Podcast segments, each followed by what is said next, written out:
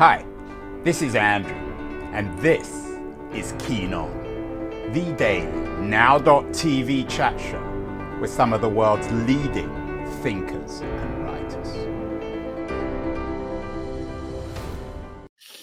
Hello, everybody. It is November the 2nd, 2023, uh, a Thursday. We're doing a show today on the two G's grief and grievance. Uh, these seem to be the two words dominating our political discourse, one way or the other.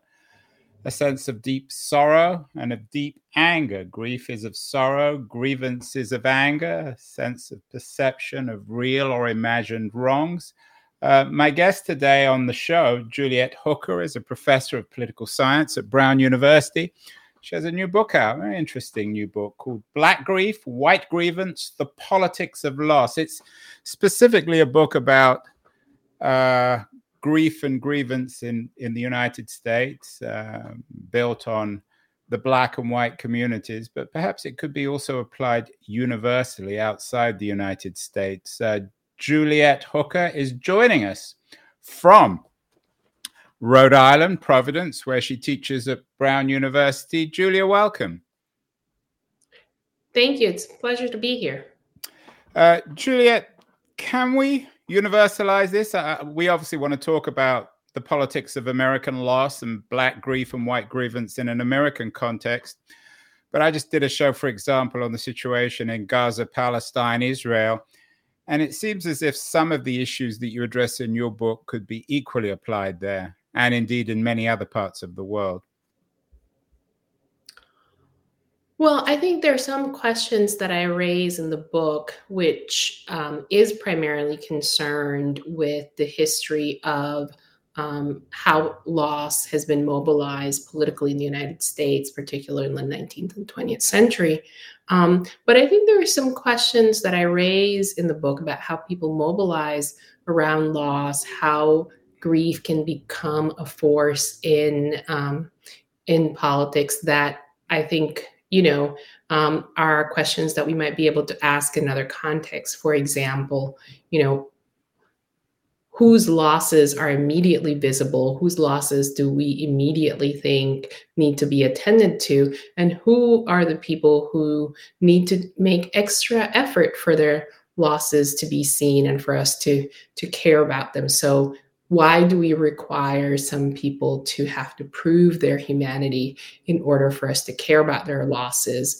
And also ask ourselves questions around you know the various strategies with which we try to represent loss and how those losses sometimes are are unrepresentable right? So the you know the the move to, to sort of tell the stories of the people um, for example who've died um, but then that also means that we're asking families, right, who are grieving to to to share their suffering and their pain in order for us to really be able to empathize. Um, and um, and so it's it's not a critique of, of of that strategy. It's more a question about why we need this, why we need you know um, photographs of, of, of, dead children in order to be persuaded to care about some of the suffering. So I think those are some of the, the questions that I raise in the book based on US examples that we might think about in other contexts as well. The history of of our species is, of course, in some senses, a history of grief and of grievance. But is there something peculiarly modern about our obsession with both grieving and having grievance? Uh, or, or, do you think uh, uh, you're a political scientist rather than a historian, but I assume you've written and read um, quite deeply into this subject, given you've just written this book. Um, what, what previous pre-modern civilizations, as obsessed we are as we are with this, with the two G's, with grieving and with grievance? Well, one thing um, you know that that you know is certainly true is that loss is a universal human experience right? People have been have been losing things losing loved ones um, since the beginning of time. I and um, so in, in, that sense i think you know um, that's a constant of human life. But I think there are ways in which we might think about um, the the um, you know the moment in which we find ourselves in, or or sort of you know this the you know kind of modern politics is in many ways I think um, a set of um, really that loss and mobilizing around loss has been quite central um, to it. I mean, if you think about something like the nation state, right, which is um, the, you know, so many um, nationalisms have been mobilized by the sense of, of um, what I call in the book, in Black Grief, White Grievance, I call it um, you know these claims around anticipatory loss this idea that something will be lost. If you think about the you know the, the claims during world war ii that germany needed to expand because they needed um, that in order to survive right? So these are claims about um, future loss that then are used to justify um, you know uh, contemporary politics. And so i think perhaps one of the the things that you're thinking about or that's motivating your question is is that national nationalisms right um, are often motivated by this by comparing themselves to others or by the by the loss of um, you know a nation or a you know a state or or wanting one in the future. And so there is this this um, i think this way in which you might think about particularly nationalist politics, is really being animated by by grief and grievance. I wonder whether there's also a, a, kind of Tocquevillian element here. Tocqueville, of course, famously said that you tend to get revolutions when things get a little better, when people begin to realize what they've lost or what their situation is. And I wonder whether it's the same with grief and grievance, that actually, in reality, in the 2020s, some people might argue, most people have less reason to be full of either grief or grievance, and yet they are. In other words, when things get a little better, this only compounds these emotions, both on the white and the black front, and on the American and the international front. I'm not limiting this to any group or, or nationality. Hmm. Yeah, I think that's an interesting question. I mean, you know, I'm going to I'm going to maybe um, focus on the the the Black American experience for a minute uh, in order mm. to answer. I was thinking particularly um, of that one actually. Right, because it's undeniable, right, that you know that of course the situation of, of African Americans today is much better than it was, say, um, during slavery or during uh, the era of, Jim Crow racial segregation. Um, but I think on the other hand, um, there are these patterns that recur and, and these ways in which certain structural forms of racism remain quite entrenched, right? So the, you know, the most recent, um, um, you know, uh, issue that galvanized Black protests is, is police violence, which continues to kill Black people disproportionately.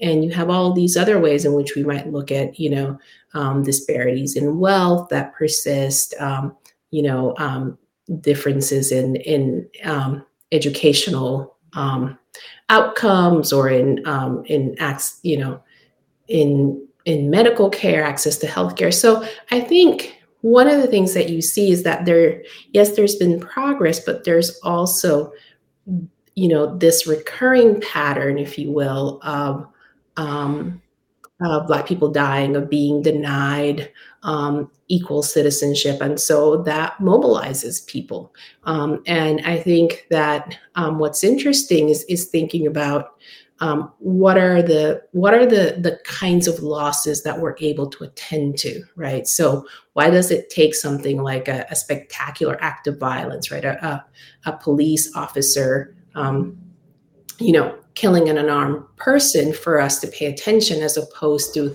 perhaps more routine ways in which um, you know people die as a result for example of food deserts that lead to um, you know health conditions like diabetes and you know all of these ways in which we don't pay attention in some ways to quotidian right um, ways in which in in which people are are still dealing with very real um, challenges We are speaking with Juliet Hooker, a professor of political science at Brown University and the author of an intriguing new book, Black Grief, White Grievance The Politics of Loss. So, Juliet, we began with a, a more universal, global approach to this, but let's get into America because the book is about America, both Black Grief and White Grievance. Let's uh, start with your subtitle, The Politics of Loss.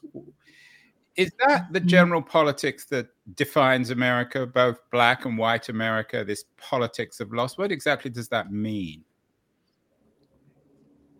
Yeah, so the book is really um, trying to look at political loss. You know, earlier I said that loss is a universal human experience, but not all losses are political. And so what I'm concerned with in the book is is political losses, which are um, losses, for example, that are the result of state action or inaction, right? So if there's, um, you know, something that the state could have done to prevent, um, you know, let's say, uh, uh, you know, um, your house burning down, or you know, or there was there was some sort of lapse by on the state, on the part of the state, or there are things that the state actively did, right? So if a, if a black neighborhood was destroyed in order to make way for a highway and that had repercussions on on you know black homeowners and the black community um, and so those are some of the ways in which losses become political and then also um, losses become political because people mobilize around them right so um, so there's mobilization in order for to get people to care about um, issues that they may not have thought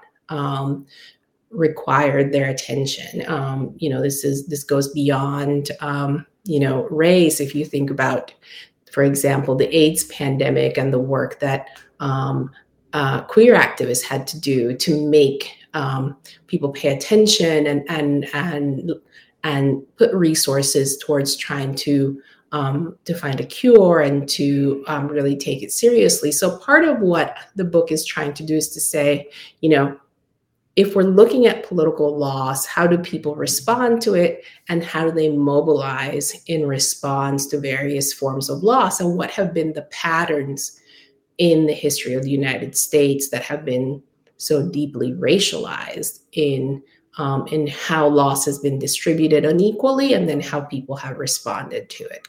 There'll be some people who will see this book and this conversation, listen to this conversation and say, maybe there's some generalization one can make about the racialized nature of grief and grievance, but they would argue there are many whites who are full of grief and many blacks who are full of grievance. How would you respond to that?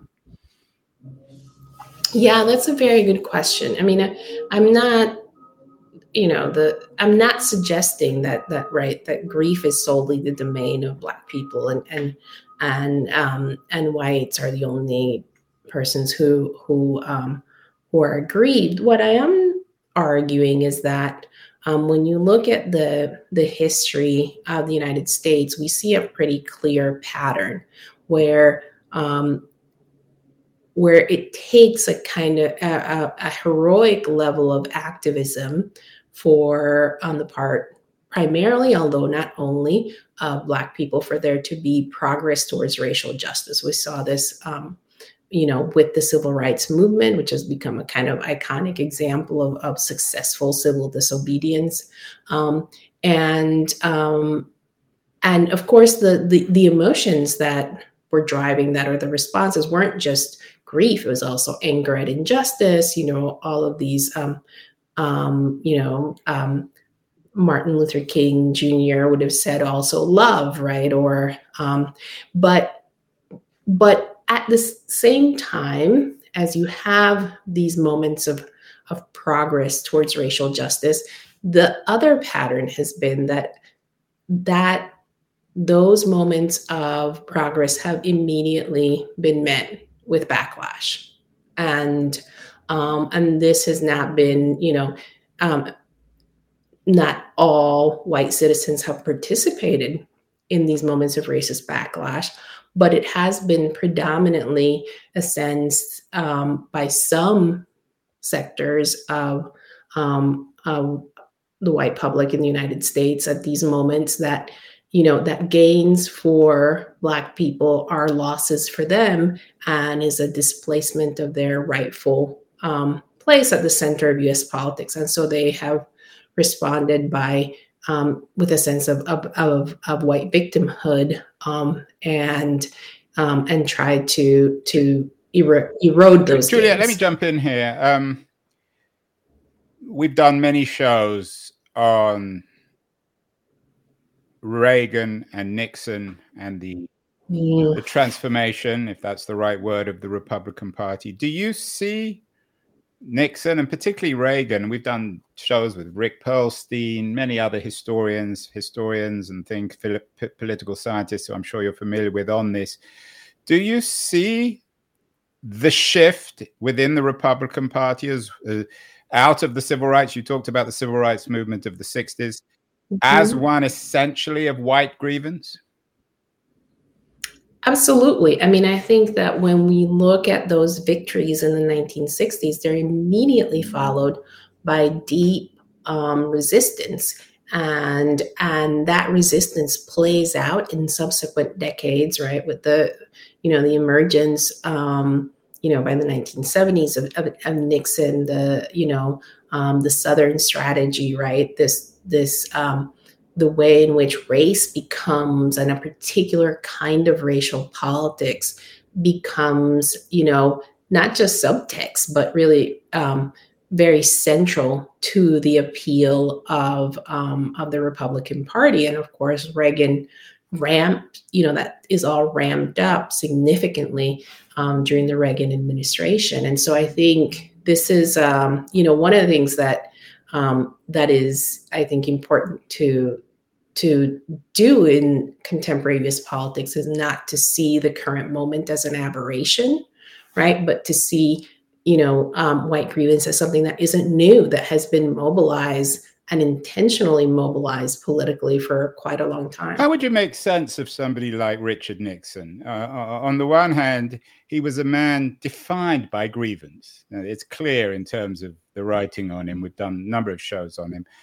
But his grievance was directed towards everyone whites, blacks, Jews in particular, he didn't like. Um, and in some ways, his legislative, his legislative record would probably put him in the, in the Democratic Party today. Whereas Reagan is different. He didn't seem to have any grievance, and yet, in many ways, he was more overtly racist than, than Nixon. Does it depend on the politician, or, or, are all these people, in a sense, prisoners of a history that they don't quite understand?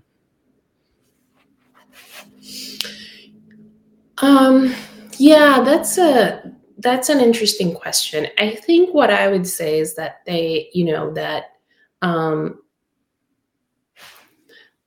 that there is a, a kind of um, ideological construction um, that you can trace that begins to, you know, that that I think um, really, um, in some ways, um, is a is a through line, even if it presents itself in different ways um, in in Nixon and Reagan. Um, and this is something that is, you know, I think is is still very important in Republican politics, even as as certain you know positions have changed. But this sort of idea that you know that there are these imminent threats, and sometimes they're from you know racial others within, and and sometimes they're from you know um, immigrants or or at some point you know the the soviet union communism what you will but there's a sense right of of um, that um, the project is really this nostalgic project in some ways. This is, I think, particularly true in the case of Reagan, of, of you know, of, of, you know, of, of going back to this moment of, of the, the sort of glory days of the United States. And part of that project, I mean, when you look at the domestic um, policies um, that Reagan pursued, I mean, they're very much about, you know, sort of um, gutting the welfare state. Um, this is the moment from, you know, this has been covered by a number of, of, of, scholars of, you know, from starting with Nixon, right, the rise of mass incarceration, that there are ways in which the response to the civil rights victories, I mean, speaking specifically in terms of race, become these ways of, of um, you know, still managing and keeping um, non-white and particularly black populations subordinate through different means. And so i guess that's what i would say in terms of, of, of racial politics that i see as the, the through line and then on the other hand uh, uh, juliet if, if the republican party has become as you suggested the party of white grievance the, the, the richard nixon ronald reagan party would it be fair to say that the Democrats, in some senses, has become the party of black grief, or certainly of grief generally? Um, I would say they're the party of, of black grief. I would say that at this moment in, in U.S. politics, they're the only party that um, that has a, a, genuine multiracial coalition, right? So they are, um, you know, because of the way the Republican Party has solidified around this um, around white grievance, it's it's really limited their their reach beyond a, a certain you know um, constituency. And so, really, you have this unfortunate situation where you have one party that really has a, a multiracial coalition be, and rep, you know represents to certain extent the the interests of that coalition, and another that that has a pretty homogeneous base. Um, and so, um, you know, I think there's Black voters who have, um, you know, a lot of critiques of the Democratic Party and who feel like they get taken for granted um, um, by Democrats, certainly. But I think what's undeniable is the, you know, the the sort of racial sorting that has happened in terms of the two political parties, so that now, you know, um, and in fact, the interesting thing is that the multiracial nature of the Democratic coalition of its voters then becomes fodder for these um, these claims of white grievance that you know that they are losing elections because the wrong kind of people are voting or because people whose um, whose votes really shouldn't um, have the same weight are um, are propelling Democrats to victory. Uh, I want to take a, a, short break in a second, Juliet. But before we do, and after the break, I want to talk about how we address some of this stuff because this is not just to critique this book; it's it's offering uh, uh, a path forward of, of, getting beyond this, of, of, escaping both black grief and white grievance. Mm-hmm. You call for an expansion of it, the imagination. That that that call is self-evident with the Republican Party. Are you suggesting then that the Democratic Party doesn't need a uh, a similar expansion of the imagination that it that it's okay it's only the one side of the political aisle that has a problem with this um so i guess when i talk about i mean I, I just want to clarify that when i call for the political the expansion of the political imaginations i talk about it in terms of um you know arguing that um, whites need to learn to accept loss and not respond to it by mobilizing um, in terms of white grievance, and that Black people also should refuse the expectations that they will be political heroes and will do um, the work um, to make the US more racially egalitarian that is so important for um, the survival and the thriving of US democracy. So that's what I, I talk about in the book. I think what that means um, is a number of, of different things. I think, in terms of the, you know, I think you see, uh, you know, speaking specifically about the Democratic Party, I think what you see is, um,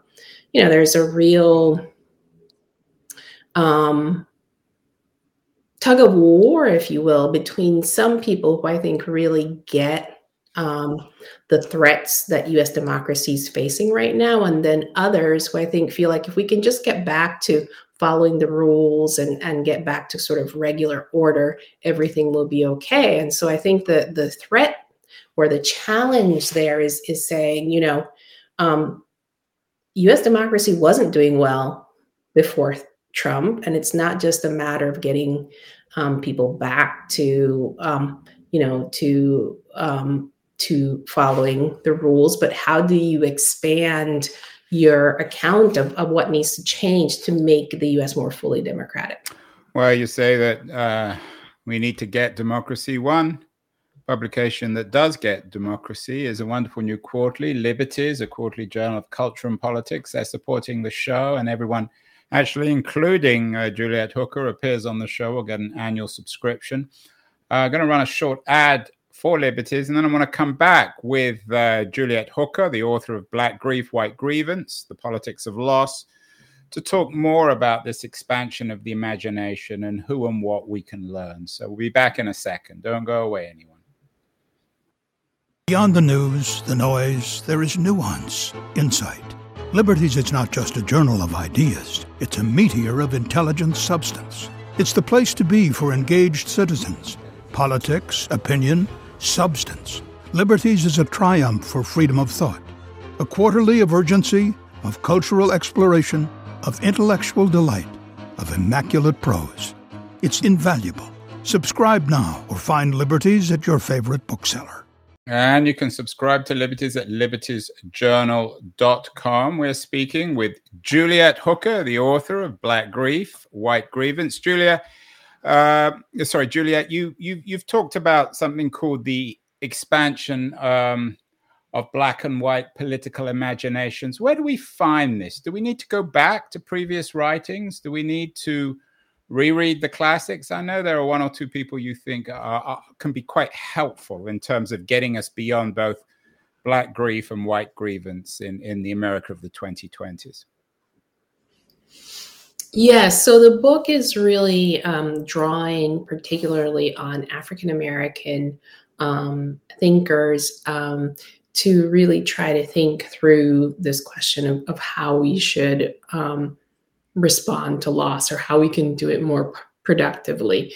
And um, you know one example that is is really central to the the argument in the book is um, in chapter three i look at the work of um, harriet jacobs who was of course a a, a woman who escaped slavery and and and wrote one of the um, first slave narratives written by a woman um, in the United States, and um, and then um, Ida B. Wells, the um, you know uh, journalist, anti-lynching crusader, activist for many causes, who I argue do this really important work of, of balancing grief and grievance right? So one of the you know one of the things that i identify as a problem in in in how we we often approach loss is is this requirement that groups whose losses aren't visible do this offer up their pain or their suffering um, in order for us to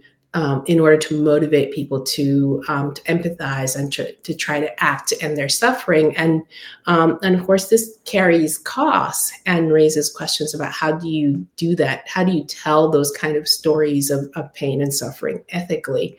And i argue that jacobs and, and wells really do a um, a masterful job of balancing grief and grievance of, of telling these stories of um, of pain of violence um, but doing so in a way that still keeps our attention on the lives of, of um, and the humanity of the people who who are suffering. And so they're you know they're making an appeal they're calling for justice for the wrongs that they have identified but they also make decisions about what to what not to reveal and and how to um, how to tell those stories in an ethical way that I think are, are very relevant for our pres- for our present moment. Uh, Jacobs, of course, Harriet Jacobs and uh, Ida B. Wells are both African American uh, women. Are they as relevant in your view for whites and blacks, or are you using Jacobs and, and Wells more as models for uh, blacks to get beyond their own fixation with grief? Uh, well, I wouldn't say that um, I'm calling for, uh, or I wouldn't say that I'm calling for Black people to get beyond their fixation with grief. I think what I would say I'm criticizing, or at least not criticizing, the thing I'm trying to draw attention to is that, you know, um, grief has played a key role in mobilizing um, um, Black activism, Black politics, um, and co- the cause of, of, of, racial justice in the United States, but that that activism comes at a cost. So part of what I'm I'm saying is that you know as much as we can laud, we can honor certain kinds of grieving activism, we also need to attend to its costs, um, and that uh, and that um, you know when we assume or we expect Black people such as, for example, Mamie Till Bradley, the mother of Emmett Till, um, you know, whose decision to have an open casket funeral for her son is is credited with having really galvanized the civil rights movement. That there are enormous costs that come with that um, that work, even if people feel called to do it. And that, um, and so part of what I'm trying to say is that we will only have allowed Black people to be fully human when we don't expect them or we don't need them to become activists after the death of their loved ones or or when frankly they stop their loved ones aren't being killed anymore um, but i think we can all learn lessons from the ways in which you know, I think Black thinkers have approached loss. For example, um, I think one of the things that um, whites can learn from this tradition is is that you know um, African American thinkers haven't been able to be nostalgic, right? There is no previous era that they could look back to and say this was a, a you know a time when when we mm. that we should return to because you know it was less racist. And so they've had to be they can't be nostalgic for the past and they you know they are also quite clear that the future is is is not a given either. And so they, I argue, um, you know, had to learn how to both continue to do the, their work, right, to work towards um, uh, racial justice while being aware of contingency, being aware um, that there was no assurance that their um, their aims would be met during their lifetimes. And I, I, I argue that you know that kind of determination um, that's also aware of uncertainty and that is is able to to to manage that is actually really quite helpful in terms of, of how we respond to loss. We've been doing a series in association with C-SPAN, uh, Juliet, recently, uh, the 10 books that shaped America. A couple of weeks ago, mm. uh, we did the narrative of the life of Frederick Douglass, uh, one mm. of the hmm. great books and one of the great writers and thinkers in America in the American tradition, Frederick Douglass. I know you think he can be valuable as well as another great African American uh, thinker and writer, uh, W.E.B. Du Bois. H- how can these two men bring some clarity and help to our our politics of mm-hmm. loss and getting beyond the grief and the grievance that seem to be corroding our politics? Yeah, no. So um, Du Bois and Douglass are also very important um, um, in in the book. In particular, you know, one of the things that I I, I turn to um, I, I turn to both of them in the chapter in which I try to to sketch the you know the the various elements of, of white grievance and one of those elements that I talk about in the book is this um, this sense that um, you know, that we should think about politics as this kind of zero sum gain, zero sum, you know, situation in which the gains of one group are a loss for others. And I argue that this is how um, whites in general have been, um, you know, have been trained to to to experience politics in the United States, right? So if there are black gains, that is immediately felt as a loss for white people, as opposed to you know no maybe this is this is something that they deserve. This is something that is correcting an injustice. This isn't taking anything away from me. And i turned to Douglass because you know he had this this um, um, this moment after the um, the abolition of slavery in the U.S. and and after African American men had um, had won the right to to suffrage to be able to vote, and he um, you know, and he's making fun of um, of people who are who are wondering, okay, what happens now that black men have the right to vote? And and he's he mocks people who are have this um, you know the fear of a black emperor who's going to rule over the united states and have this multi-hued court and will be um, you know and and blacks will be dominant suddenly because slavery no longer exists. And i argue that what we saw during um, the um, the presidency of Barack Obama was a similar fear of black supremacy, right? That the mere fact of one, um, you know, one um, black person winning this political office, which yes was the highest one in the land, but certainly didn't mean that um, you know black people had control over the the whole political apparatus. That that was perceived or was experienced um, by many as as a loss, as a, as a, a way in which um, you know whites had been dislocated from their um, central place in in in the United States. That it it um, challenged um, the the expectation of white priority. And so I think Douglass is really interesting um, for thinking about you know, how do we move past the sense that, you know, we have to think about loss in this zero sum way? Yeah, I agree with you. I think both. Well, obviously, uh, uh, the, the the the two women that you write about are, are most important: Harriet Jacobs uh, and Ida Wells, but I think also uh, W.E.B. Du Bois and um, uh, Frederick Douglass. They're they're quintessentially American thinkers. They're in many ways. We talked about this on our C-SPAN show they're really founding American thinkers, mm-hmm. and I mm-hmm. couldn't agree with you more. What about on the uh, on the black side in terms of getting beyond? I mean, maybe you, you want to correct me, and you said it's not so much getting beyond black grief, but it's calibrating it in somehow.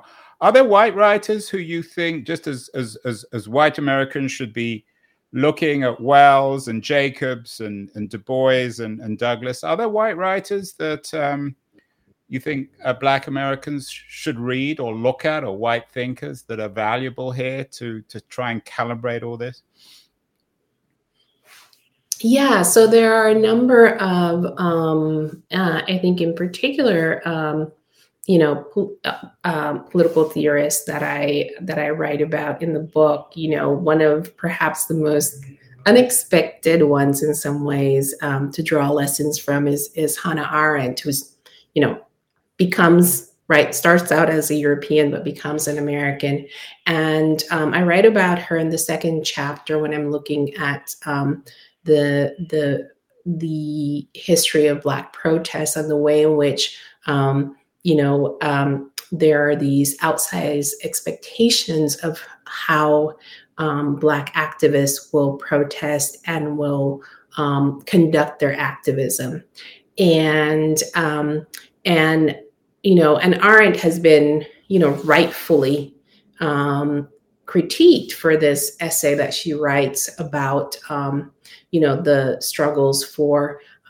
school desegregation and um, and in particular, this, this, there's this essay called infamous essay called Reflections on Little Rock, um, and you know many of her contemporaries critique her her take, you know, on um, on on desegregation efforts, which is quite negative and quite critical of the Black parents and the NAACP that um, that allow children to be on the front lines of these struggles.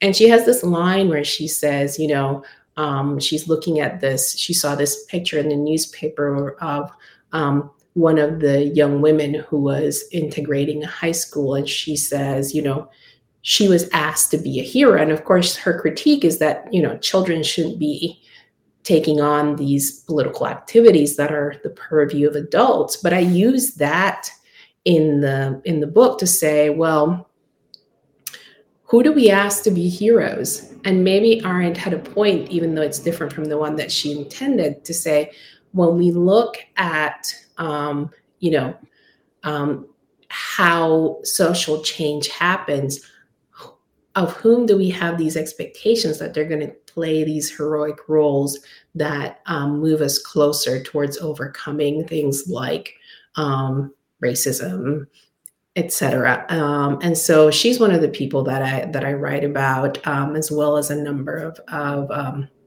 you know contemporary political theorists. Um, um, another person that I think is is really interesting is um, I cite this this book by uh, Joel Olson, who uh, is a contemporary political theorist who who writes drawing on Du Bois about how white supremacy has really narrowed the political imaginations of white citizens and that um, you know this has been to their detriment as well um, and um, and so they you know they have um, come to support these policies in the name of, of protecting their their place at the center of U.S. politics that actually are to their detriment as well. Final question, so, uh, Juliet. You've written, as most political thinkers, I think, in America have on cancel culture. Um, you you've given a lot of thought to it. You've given seminars. We did a show uh, recently, a, a, couple of shows actually, on the canceling of the American mind. How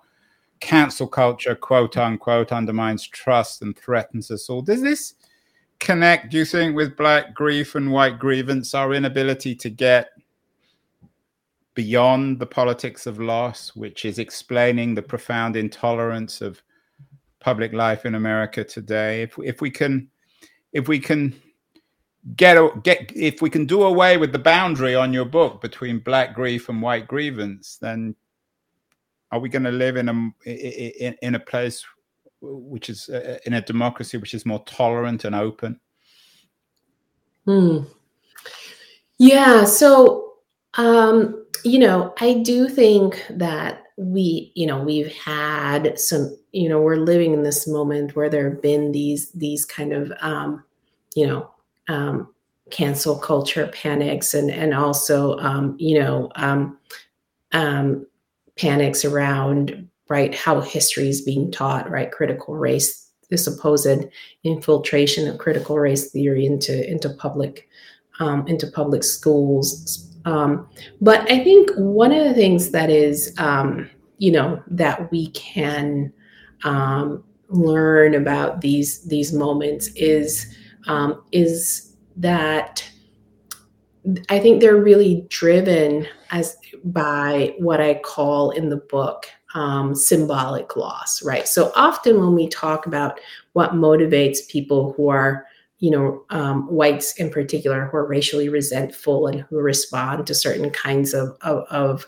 um, of appeals, is that it's driven by material loss. But one, you know, by economic uncertainty and precarity. And one of the things that I write about in the book is that I think we actually also need to pay attention to symbolic loss, to the ways in which people are often mobilized by um, a sense of displacement that comes actually from these kind of this, you know, this um, fear about what their children are being taught in schools and, and whether that will make them if you know if they learn different values this will you know um, alienate them from their parents or, or and so i think that there's a really interesting way in which um, a lot of what's happening um, in the united states right now is, is really about um, you know there's been to a certain extent i think a, a democratization of um, of the ways in which people tell the story